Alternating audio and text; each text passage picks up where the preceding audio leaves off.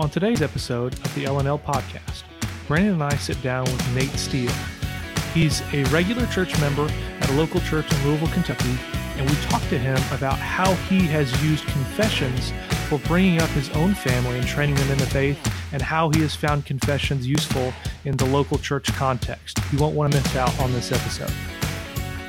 I'd like to welcome all of our listeners again to another episode of the London Lyceum. I'm here uh, alongside my co host, Brandon Askew, and I'm Jordan Steffaniak, one of your other hosts. And we're very, very excited, uh, pumped, if, if that is still a cool word to use, uh, for our podcast guest today, uh, Nate Steele. He's one of my best friends. Uh, we were members of the same church when I lived in Louisville. And uh, we're really looking forward to hearing about confessionalism in both the church and the home from him today. So, Nate, why don't you give us a little introduction about who you are uh, so that our listeners can kind of have an understanding about uh, your background? Absolutely. Well, I'm excited uh, to be on uh, tonight and excited for this. And I guess first and foremost, uh, I'm a fellow brother in Christ. You know, I am saved by the grace of God. I'm a husband of one wife, uh, Heather Steele. Not two? Not two. I am uh, the father of three uh, Rachel, who is 17, Aaron, who is 16, and Abby, who is 13. And I am a member of uh, Cedar Creek Baptist Church, uh, right outside of uh, Louisville, Kentucky. Awesome. So, Nate, what do you do? So, I work as a training manager and a medic uh, in the military at 123rd Special Tactics right here in Louisville. Awesome. And Nate, tell me what's your favorite coffee? Uh, my favorite coffee is Sunergos for sure. Yeah, it's, me and Nate, uh, the best coffee in Louisville. Yeah, we definitely spent quite a few mornings there discussing theology. So uh, if you're ever in Louisville, you, you got to check it out. Um, they got multiple locations, but I think the one uh, on Preston Highway is is the way to go. By far the best. Absolutely. All right, Nate. So let's hop into uh, a little bit of uh, theology stuff here. Let's first start off with your your Baptist identity. Were you raised a Baptist, or how did you? If not, how did you become a Baptist? And uh, second part of that question: How old were you when you really got interested in studying theology? Well, um, I was not raised a Baptist. Uh, I am a Baptist by pure providence. Uh, so I, I grew up in a mega church environment you know, in the Northwest, you know, in uh, Spokane, Washington, you know, their um, seeker sensitive movement kind of has Christianity lock, stock, and barrel. So in that type of environment, you know, uh, pastors are very dynamic. You know, they're kind of the local rock stars, if you will. Um, you know, and in that you know environment, that's that's where I grew up, and you know, it was all of the messages were about you know what God could do for you. You know how He could make you better, how He could better your finances. Uh, you know how He could prepare you to be married. You know how He could fix your relationships.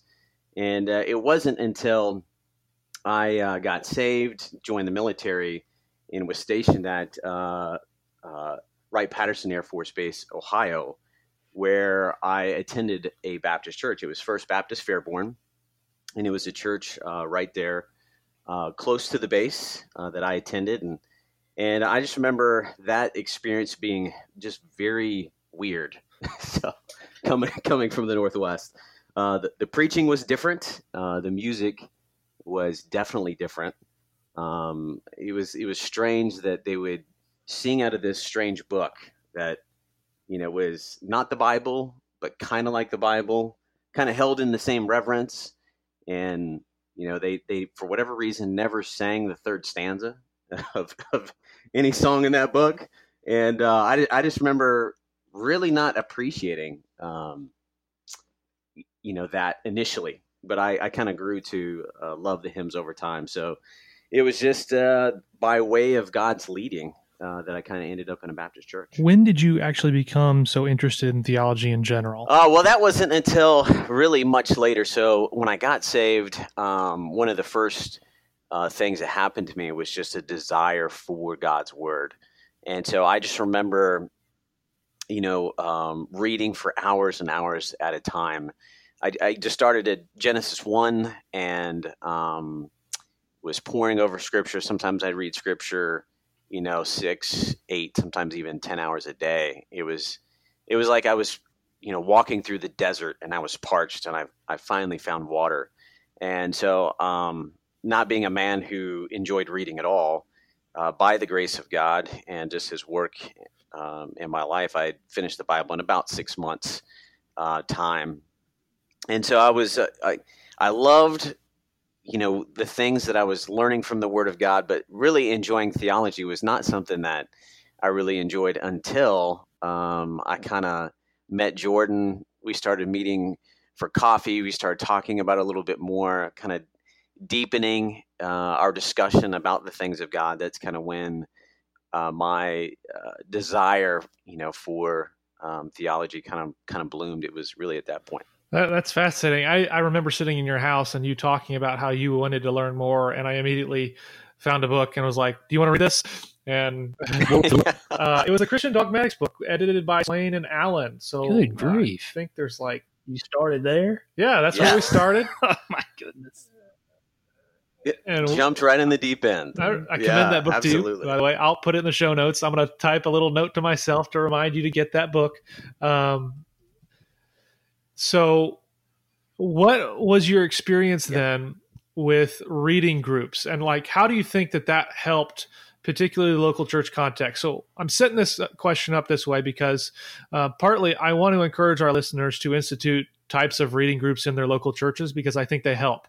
So me and you, we were part of several reading groups where we were reading different books. We read, you know, that the, the Christian dogmatics book. We read All That Is in God by by James Dolezal. We read uh, we read what Augustine's uh, work on the Trinity. So, walk me through how those were helpful and what what what was good about them, what was bad about them, and why should churches institute these types of things?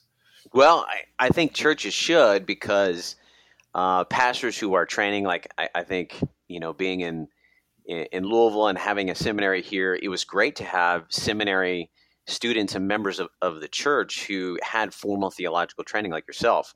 You know, so so I knew, uh, you know, kind of in a, in a good sense that that you were already going to be able to bring some really good books. You know, I didn't have to go to Barnes and Nobles or go onto Amazon.com and then and sift through all of these these books to try to kind of find the right ones. And so, and that that was great. So I could just lean on you, my fellow church brother, uh, a man who is uh, graduated from Southern Seminary, and so I knew that that the books that you would bring would be would be good books. You know, it was there were books that I could I could trust and and lean on. And it was great to be able to get together in a small group because we could kind of pace it out in a way that was beneficial for everybody. You know, I could pause and, and ask questions and we can discuss things. And if I had um, a misunderstanding about something, uh, you know, it was great to be able to kind of talk through that and, and to see where, you know, I might be off a little bit. So it was, yeah, I, I just re- really remember those times and how uh, beneficial and meaningful that they've really been to my, my growth in the faith. That's awesome. And, you know, oftentimes we would use um, like the Second London Confession of Faith to kind of supplement and guide some of our thinking.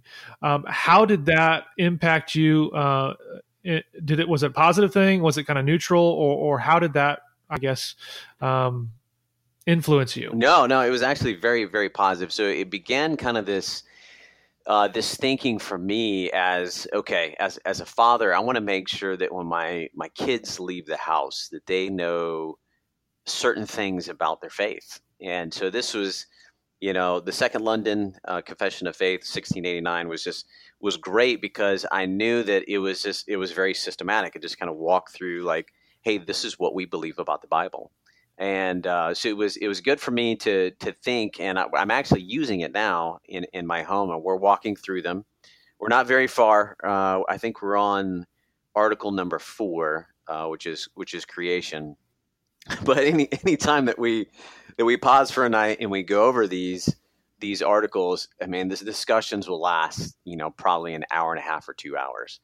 Uh, there's a lot of just great family discussion, and so my my goal is is that by walking through these over this next year, you know that uh, my children will will be able to stand and they'll they'll know what they believe about creation. They'll know what they believe about election. They'll know what they believe about the sacraments. You know, and so I think it's it's been really really helpful for me. Um, you know, just to supplement uh, their faith and and grow them up in Christ. So to to stay on this topic of confessionalism, you know, as as a father, what are like how do you approach that practically? Like for instance, what I'm thinking of here is like, do you have you know like Thursday nights or our our nights that we we read out of the confession, or or do you just whenever time presents itself, or is it in the firm and the schedule? I hear different people um, approach it a different way. I mean, some some families try to do this every day. Some families shoot for three days a week, once a week. Um, so how how do you approach it practically? And I guess maybe it's a little bit different for you because you have you have older kids, so um, maybe it's it's different for a, a, father that has teenagers than you know, like I have a a two year old, so um, it's difficult just to get him to sit down for five minutes. But um, so just you know, interested. I'm just interested in how you how you plan it out. Yeah, and that that has actually really been the tough thing, um, especially now as the kids are involved in activities. Uh, so the fall has been very challenging, and to be honest with you, we haven't we haven't actually uh, done this in about a month. So that was good to to for this, you know, you know, to be a reminder, you know, for me to, that we need to get back on it. It was a little easier during the summertime, so we would we would do it. We were kind of walking through it about uh, one of these articles every you know two weeks. Uh, so we kind of started this summer, and then you know, it gets it definitely gets more difficult, uh, especially with my time in the military too. There's weeks that I need to be um, pulled away, so so my goal is is to try to march them out whenever we can. So the weekends are, are definitely kind of the better um, time to be able to do it. You know, with kids' activities. Yeah, I have a daughter in ballet. You know, kids in soccer uh, it makes it makes it really difficult. So the, we really try to take advantage of, of the weekend. So Saturdays or Sundays, you know, in the in the Saturday mornings when we first get up, sometimes we'll go to uh, Sunergos, we'll go to Nord's, we'll get a dozen donuts, which is right next to Sunergos. It's like the best one-two punch in Louisville. And then we'll come home, and then we'll just spend some time going through these articles or or going through uh, devotional if we don't do that. So. Uh, really, just trying to capitalize on the weekends as, as, as much as we can. So just to um, maybe dig down one one layer deeper, let's just say, all right, you got your donuts, you're back, everybody's gathered in the same room. What is what does it look like from from A to Z? Obviously, you don't have to give us every detail. Okay. But I mean, yeah, yeah. Like, do you read it out loud and then say, do you have questions? Do you guys sing together? Do you pray together? Um, uh, how does that work? Um, well, sometimes we'll sing. So we actually have a piano uh, in our living room now. So my wife might uh, start out. We don't, we don't typically have that scripted out that she'll actually sing a song, but she loves to play uh, the piano and she has her hymn book out, uh, which is uh, fairly often. But right now, we're actually using the Baptist Confession of Faith 1689, uh, updated in English with notes by Peter Masters. So we're using that particular book.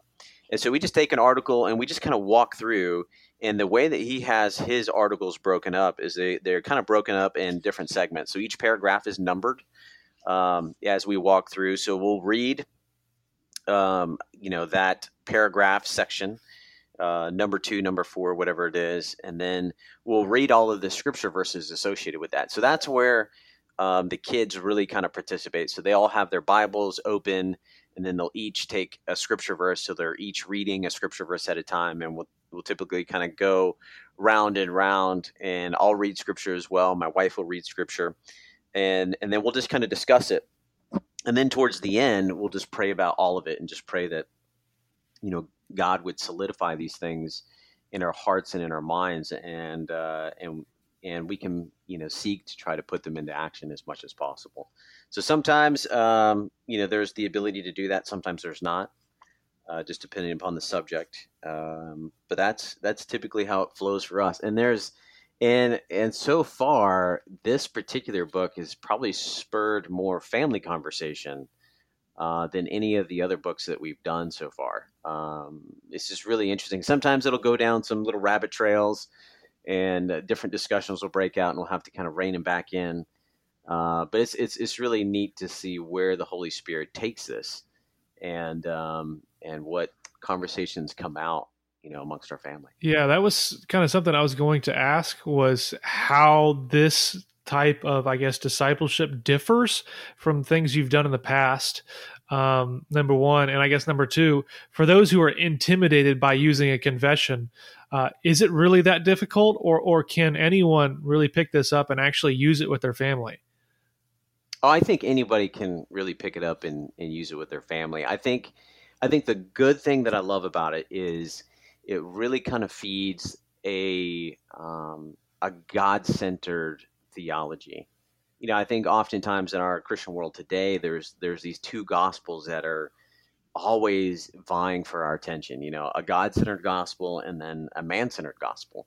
So most most of the books that are out there um, that really engage uh, teenagers are kind of more about uh, about them, if you will. You know how how they can navigate through the difficulties of life. You know how they can maintain their faith in college. You know how they can um, share their faith. You know, uh, so so this is this is one of those things where it's just so. I mean, it's really it's really God centered, God focused. You know, you know, in its totality, and so that's what's kind of great about it because it's all about Scripture and what Scripture says. You know, for us, and there's implications that come out from that, but you know, the thing I, I love about it most is it really puts God front and center you know, of of all of our discussion, uh, which which we need. Just out of curiosity, did you use any catechisms alongside the confessions as your kids were growing up? We did not. So we um, I we looked into that, and there was there was other books that my wife, you know, actually used uh, in our children's upbringing. There was a Names of God, you know, that she uh, book that she used, and and it talked about each name of God and and theology that was kind of related to that name and something that they could really grab onto, you know, as they were um, growing up. So we we used some other other things during the time. In looking back, if if I had it to do over again, I definitely would have used the shorter catechisms with my kids and I would have taught them early. And I think that would have actually furthered the discussion that we're having now. You know, they would have kind of had those um, building blocks kind of cemented, you know, in their mind, and then we could kind of flesh these out with greater discussion now. So, looking back, um, I definitely would have done it, and I encourage uh, fathers now to, if they're if they're not thinking that way, to to definitely look at the shorter catechisms as as a means of discipling their their families for sure. Yeah, that's I, I obviously agree with that. Encourage all of our listeners, whether you're a, a father or mother or not yet, to think that way about how you train your family and your children. Um, Nate, one thing that's unique about you that I don't think any of our past guests have had is a military background. And I, I wanted to ask you this just because I think it's so blatant in scripture at times where like in second Timothy two, Paul said is telling us how to be a Christian. He says, No soldier gets entangled in civilian pursuits since his aim is to please the one who enlisted him. So it seems that in some ways, being a soldier is almost a metaphor for the Christian life. So, um, is there anything, any way the military has really shaped your theology in a particular way? Um, well, I would say, you know, as as we look at Scripture, God, uh, Paul, I mean, he used the military to shape our theology just in the way that Scripture kind of, you know, unfolded in, in the epistles. Um, you know, he uses you know things from Second Timothy two, you know Ephesians six thirteen, you know the armor of God, Philippians four twelve, Titus one sixteen. I mean, it's just kind of all over. He's using these examples of that God has placed in his life. You know these Roman soldiers in specific, and he's borrowing uh, from that imagery to explain something about God. And so, um, yeah, so for me, I've I've really you know, been able to look at where God has placed me, and, and a lot of things have just, you know, flushed out to really help my understanding of theology in the church. Um, I would say the first uh, one is is just understanding kind of the the chain of command, you know, and that is is that Christ, he's the ultimate commander. You know, he is the King of Kings and he's the Lord of Lords. And there is none other than him. And I would say the elders and and pastors are are are kind of like captains or or colonels, if you will. Um, so they are taking uh, the mission uh, from above. You know, they're taking the mission from Christ. They're taking the Word of God and they're they're handing it down and they're they're giving it uh, to us. And so, yeah, I, I, think deacons they they're very much kind of like your um, you know NCOs or non-commissioned officers uh, in charge. Your your senior you know NCOs they're they're making sure that that the that the church is cared for. You know, um, and so you know in that uh, you know, elders, you know, their desires to to lead and serve in, in teaching and preaching, uh, deacons, you know, acts of service, and you know, I just believe that we, the church, we're a theocracy, not a democracy, and we need to listen to our pastors, and we need to receive their teaching and their preaching, and uh, you know, I, I think that that's that's something that we should do, and I so in the military, I, I see this as not being a problem. you know, I go into work and there's a sense of which you know the, the commands are and the mission is being is coming down from higher. Um, we know that it's good and right for us you know and so we just we respond and we move and we do it what needs to be done. And and so so I, if so for me that kind of plays out really naturally. Um, you know i really want to you know follow you know my leaders as eh, you know as, as as much as we can and you know eh, i think in that too you know uh, a, a good leader, a good pastor is defined by if he's, you know, uh, acting and teaching in, in accordance with Scripture. You know, so just like in the military, if if a commanding officer were to ask you to do something that would be, you know, illegal, immoral, um, against regulation, I mean, you you know, as a member of the military, I'm, I'm required not to follow that order. Mm-hmm. Um, but you know, if if it is in accordance with um, good order and discipline and, and according to the laws of armed conflict or whatever it may be, you know, I'm required to just respond and to and to comply. And so I think understanding that relationship has been really helpful for me. Um, so I, I kind of and I kind of get that from you know Matthew eight uh, five through thirteen, and that's the where where where Jesus comes across the centurion. I, I don't. I'm I'm sure you guys remember that story. And um, the centurion comes across Jesus, and he, he has a servant who is deathly ill and needs to be healed. And and so you know, basically, I, I think Jesus was like, "Well, let me come to your home," and he's like, "Hey, I'm I'm you are basically I'm unfit for you to come to my home. I'm a commanding officer. You know, people do what I tell them to do." you know, just say the word and, and I, I know that he will be healed. You know, Jesus responded like, I've seen no one with faith like this, you know, uh, in, in all the land. And so, and so, you know, for me, that's where I kind of get that, that image. And then the next thing is just the understanding of the plurality of elders. You know, I think of that dynamic between, um, you know, like a commander and, and his chiefs. You know, he's surrounding himself uh, with good counsel, and it's always like that in the military. In, in, in the army side, you know, those would be the sergeant majors, and so you never really see a commanding officer making decisions without a sergeant majors or without his chiefs, you know, in the room. They're always there to be a sounding board. They're always there to to give him insight to basically help him take um, whatever the mission is, whatever the seed is, and to find ways to till this into the hearts of the rest of the soldiers, uh, whatever whatever that would be. And so, um, you know, there's there's tons of proverbs that speak to this. You know, a wise counsel. You know, there's Proverbs twelve fifteen. You know, the way of a, of a fool seems right in his own eyes, but the the wise man listens to advice. You know, Proverbs, you know, eleven fourteen, where there's guidance if people falls, but in an abundance you know, of counselors, there's safety. You know, Proverbs fifteen twenty two, without counsel, plans fail, but with many advisors, they succeed.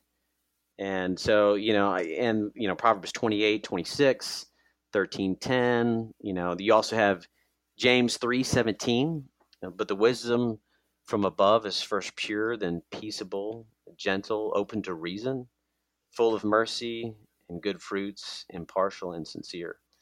And so, you know, that's that's really kind of helped me see, you know, when I look at my commander and I see him, you know, bringing his chiefs into the room and the other, uh, maybe my director of operations or other, you know, key officers, and they are discussing things and they're they're working things out. It's just a it's just a beautiful picture, you know, to me of like, oh, that's what it looks like in the church when I see uh, the leaders, the pastors of the church getting together the leaders of the church getting together. They're they're basically conducting the the same business, you know, taking care of the mission um, and taking care of, of of the church, taking care of the men.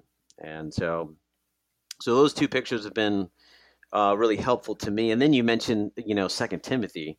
So, um, you know, being in the military is a, is a life of self denial and discipline you know, if, if you want to be, you know, a good soldier or a good airman um, or a good sailor, you know, so looking to apply these these disciplines, I've I've looked. Okay, how is it that I can, you know, look at the my spiritual life in this way? Like for example, I I I'm required to work out.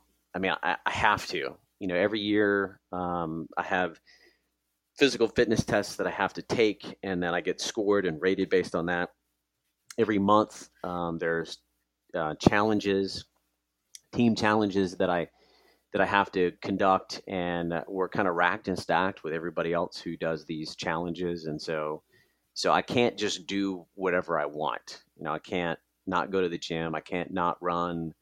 You know, my body has to be in, in peak uh, physical physical conditioning, and then I also have to kind of watch what I put into my body. so uh, it's not that I can't eat pizza or I can't, you know, go crush a bunch of wings, you know, one day, but you know, I can't do that every day. And I have to be careful of, of what I ingest or what I take in. So, you know, I ask myself, well, what, what does that look like spiritually, you know, for me? You know, what, what, how is it that I can apply these disciplines and look at my faith, you know, in this way, you know, in, in regards to prayer, in regards to scripture reading? You know, there's like in the military, these, there's these SOPs that we have to, we have to memorize, uh, and it's a way that, in which we conduct business when we go out on, on an operation or we're doing something. And, and, so, you know, okay, what does that what does that look like in regards to, um, you know, how I view Scripture, uh, you know, how I memorize Scripture, and so and so there's there's been that that, dynamic, and it's really um, kind of played into my understanding. You know, one one of the things I've thought about too is is is the pararescue creed um, you know, their their creed is, "It is my duty as a pararescueman to save life and aid the injured. I will be prepared at all times to perform my assigned duties quickly and efficiently, placing these duties above personal desires and comforts. These things I do that others may live." And I I think about that creed, and I think, well, that's almost the creed of a Christian, or should be, right? So, so there's these these really neat parallels that God has been able to use to borrow. And you know, I want to qualify something here. So I am not a special operator. You know, so these are the guys that that I work with, and these are the guys that I serve. Um, but God has used those their lives and, and their examples and and and really put them on display for me in uh, very neat and unique ways. And then the last one, and i have actually been kind of dwelling upon this, is just our waging a war against sin. You know, I've uh, John Owens. I read his book uh, over this past year, uh, "Mortification of Sin," and it was just so eye-opening. And I thought, man, somebody needs to write like a modern day version of that book, and just so how it's like so necessary that understanding today, and that is, you know, using everything at our disposal, you know, to wage, uh, you know, violence against the enemy, you know, to approach the enemy with violence of action, uh, for its destruction. And I'm thinking like, okay, what does that, what does that look like in my own life? What is what does it mean to prosecute the sin in my own life to its furthest end? And you know, in the military, we use everything at our at our disposal. You know, intelligence. You know, our eyes and ears are constantly open. You know, we're doing surveillance. We're trying to figure out what what the enemy's doing. You know, how are they trying to trip us up? You know, how is it that they're trying to ambush us or prevent us from doing you know you know conducting our mission you know communications you know everything that's involved in to make sure that we can communicate clearly and effectively. You know we always have um, qrf that's on standby our quick response force uh, you know which we can call at any time you know in a moment's notice. And we have additional aid and we have additional help that's either coming from the sky or it's coming from the ground or or whatever. So i you know ask myself what, what does that look like? Do I, do I have a group of men on standby to come to my aid and to pray for me, you know, to bear help bear my burdens to uh, that I can expose my sin to, you know, and and seek forgiveness and, and walk in repentance. Um, you know, what does it what does it look like to you know to remove anything in my life that would lead down a, a path that would you know draw me away from the things of God or draw me to the world, you know, in, in a sense. And so so that you know i've been thinking about that you know everything that that our guys do to dominate and destroy the enemy and and thinking like okay well what does that what does that mean for the prosecution of, of sin in my own life? And and i get this picture from psalm like you know 139 uh, 23 and 24 and that's where you know david is is is saying here show me my sin. So you know like I, I think he's saying show me my sin so i can so i can kill it. You know is uh you know basically you know see if there be any unrighteous way in me. And i don't think he's saying that from a from a prideful standpoint. I think he's he's he's walking in such a way where he's wants to mortify anything that would draw him away from from god. And so um, yeah these are the these things that have been really helpful. That's all. That's me. those are I think really helpful analogies for you know drawing between the military and the Christian life. Um, I think they are going to be beneficial to those who listen. Just because I mean, God, I think, is divinely put uh, particular things in this life to show who He is and how we should function. And I think these are just more examples of God's divine intention and how He's created the world, how He's created the order, so that we can see uh, how we should be living our lives as Christians. So, Nate, I, am curious for those who want to get in contact with you, those who want to follow what you're doing, where can they find you? Is that possible? well, well, I would say um, there's really there's really no way to follow me. I'm not really out there in any way. Um, you know, I'm just I'm a, I'm a member of Cedar Creek. So I guess if you're in Louisville and you want a great cup of coffee, uh, maybe you're coming to the seminary uh, because there's some sort of an event going on. Uh, you're coming into town for T4G.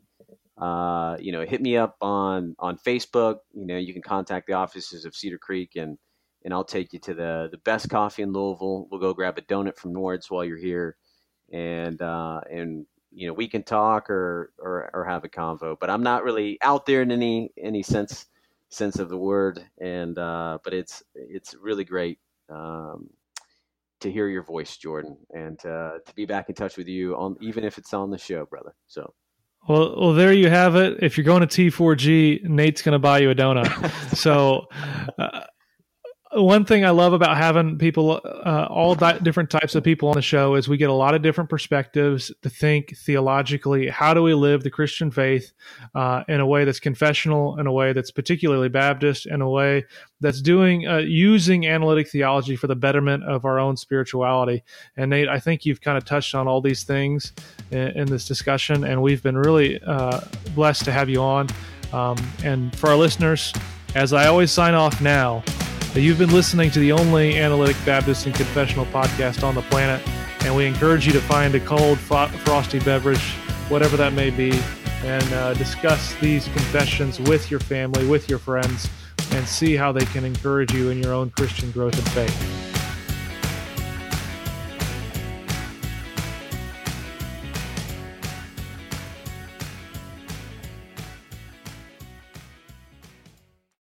This is the story of the one. As a maintenance engineer, he hears things differently. To the untrained ear, everything on his shop floor might sound fine, but he can hear gears grinding or a belt slipping.